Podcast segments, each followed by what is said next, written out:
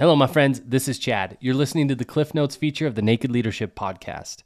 Every Friday, we post a condensed version of this week's episode. Those of you that have little time to listen or want a quick reminder of the principles we discussed, we made this for you. If you're looking to enjoy the full conversation, just navigate back to the previous episode and you can listen to it in its entirety. Otherwise, get ready because there's a lot here in under five minutes. Let's go. We talk about negotiation being the heart of leadership, mm. and every every result that we have in our life is a result of how we negotiate or how we relate to negotiation. So if if you're listening to this thinking, well, you know, I'm not negotiating any big business deal or prices on supplies or wages with my employees or whatever, just know everything, every conversation you're having in your life where you're working to get something done or to create something with somebody, I don't know, maybe say a, a marriage Yeah, or your parenthood or anything. I'm negotiating. is I am negotiating. wi- You know, time with my wife, time away from the family. How c- you that's know, right. I'm negotiating that they'll support me. Uh, you know, vice versa. I might- that my work will support me to be home with my family when when it's needed. Those kinds of things are every day.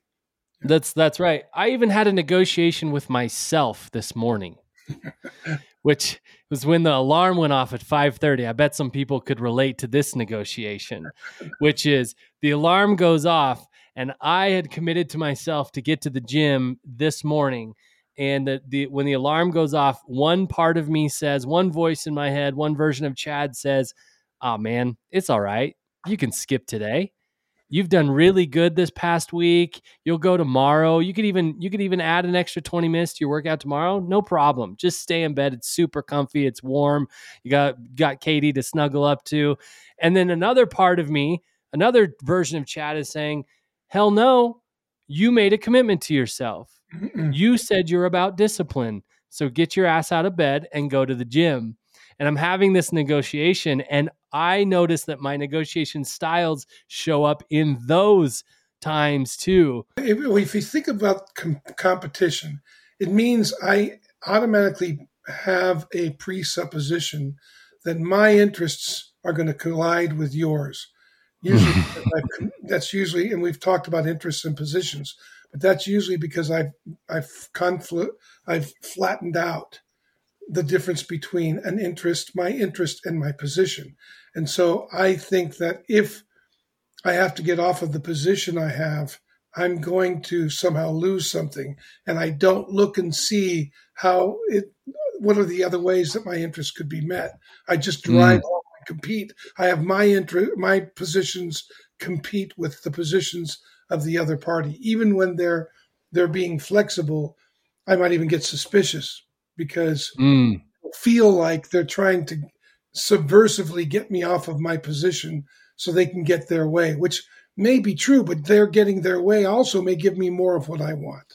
And you know what's crazy is if you are you tend towards the competitive side and somebody is themselves on something and they they they're doing something, you may expect them to react the same way you would.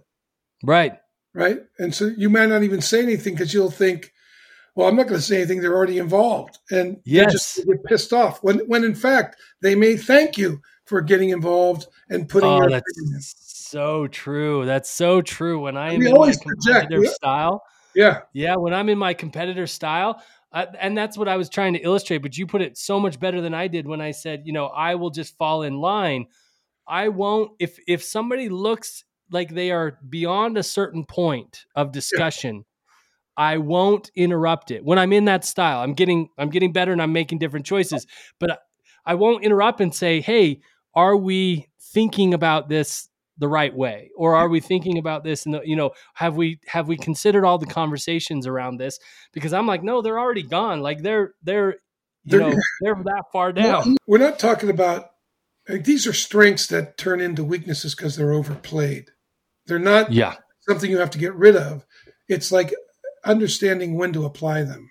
yeah and being able to catch when they if you're really comfortable with them you know we have, we have a tendency at least i do have a tendency to play what i'm strong at when i'm most insecure so if i'm overplaying something it's re- it's a sign for me to back off and maybe listen a bit about what's going on. But I notice that people have a tendency to think one is better than the other, when in fact, the way to kind of become masterful at it is to you know understand when they're appropriately used in the in the process. Um, that's really, I, I think, the most important thing is not to pigeonhole yourself into one or the other, but to understand and become and embrace, become familiar with what's going on.